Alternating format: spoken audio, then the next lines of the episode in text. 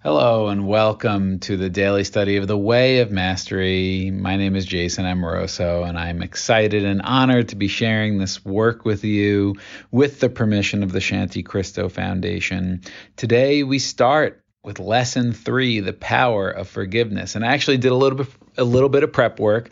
I uh, looked through the entire lesson and there's eight sections and 110 paragraphs. So if we want to move through this in 30 days, that's about 3.67 paragraphs per day. We'll see how that works out, but that's the idea. And today we will start in the first section, the intro, as most of the intros to the lessons are just like words of love by Jeshua. So today's probably going to be fairly short with not a ton of commentary. It's just so beautiful uh, to receive this message from Jeshua, where he says, If I search the languages of your world, I cannot find the words that can convey the love that I feel for you. I cannot find the words that can convey unto you the love that God has for all of us. I cannot find a concept, a word, an idea, a philosophy, or a dogma that can contain the mystery that is closer to you than your own breath and awaits your discovery. So just just beautiful words by Jeshua about there are no words to describe love and the love that God has for us. If I search throughout all of creation, if I search through the many mansions that exist within the domains of my Father's creation, and that creation is infinite, try as I might, I cannot discover anything that can truly describe you. I cannot find anything that is of greater value than you. In truth, I cannot discover anything that speaks more eloquently of the love that God is than your very existence. Therefore, in truth, I look upon you constantly and marvel at the radiance of my Father's love. It is through you that I come to discover all that God is. Wait, what? Like our brains, our small self, our ego minds, d- d- like can't comprehend that. Like what Jeshua was saying makes no sense that he would be talking about us this way. So let's just look a few of the key words here that stand out. Uh, if I search through the many mansions that exist within the domains of my Father's creation, there are so many dimensions, unlimited. And he says the creation is infinite. Again, our brains can't comprehend infinite, but infinite and the many mansions, the many dimensions. If he searches throughout all of that, try as I might, I cannot discover anything that can truly describe you, and the you is italicized. Like, again, our brains don't comprehend that.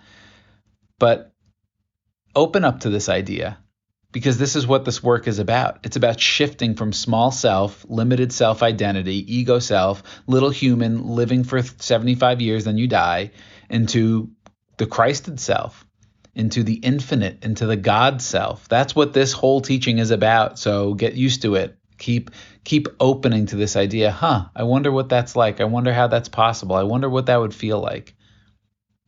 Because nothing can describe you, he says. I cannot find anything that's of greater value than you. Why? Because you are a creation of the divine, of the infinite, of God.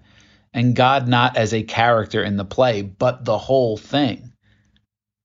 I cannot find that there's anything of greater value in you because how could any one of God's creations be anything better or more than another? It's in total.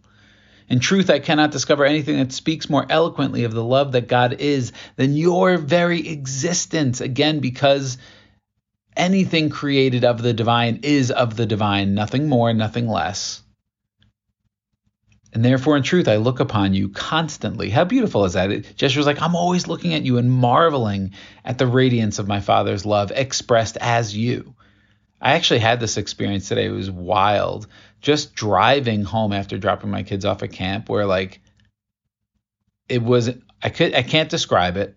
It was a feeling of God as all the trees, the pavement, the car, like just everything. And it was overwhelming. It brought me to tears. It was so complete and total. There was no separation as I was experiencing myself driving home. It was indescribable. And so that's what Jeshua is saying. I look upon you and marvel at the radiance of my Father's love expressed as you. He says, It is through you, and the you is italicized for emphasis, that I come to discover all that God is. And I would probably guess that it's through any of anything in existence that you can discover all that God is because God is in anything anything in existence, excuse me. And the third paragraph will close with Jeshua says, When I walked upon your earth as a man, I began to realize that the greatest gift that I could ever receive would only come to me as I chose to surrender every perception that I might conjure up about you, my brother or sister, that would veil the truth that is true about you always. So first of all, I love that Jeshua. Uh, anytime he talks about his experience as Jeshua as a man, I love that. It's like, oh, I'm getting a sneak peek into his experience. And he says, I began to realize the greatest gift I could ever receive. Again, Jeshua doesn't use words lightly, he doesn't use hyperbole. Would only come to me. The greatest gift I could ever receive would only come to me as I chose. Again, choice is the common is one of the biggest themes in this work. As I chose to surrender every perception I might conjure up. So our perceptions are conjured up by us. This goes to our previous lesson that everything you experience is your creation. Everything. These words are deliberate. I began to realize that the greatest gift I could ever receive would only come to me as I chose to surrender, to give up every perception I might conjure up about you. Those are our judgments. The perception that you're separate, the perception that you're less than, the perception that you lack, the perception that you're unworthy, the perception that you're worthy, the perception that you're more than. And these perceptions, any perception, he is saying, that would veil, and veil is italicized for emphasis, that would veil the truth with a capital T that is true about you always. And I'm going to fill in the blanks here saying this truth is that you are divine. You are God, literally God expressed. Again, not the old man, all powerful Zeus figure in the sky God, that you are the essence, the energy of life expressed as you, unique as a snowflake. And that's what Jeshua is saying that the greatest gift that he could ever receive would only come as he surrendered the perceptions that you're anything but that, anything that would veil the truth of that, which again is what I just shared.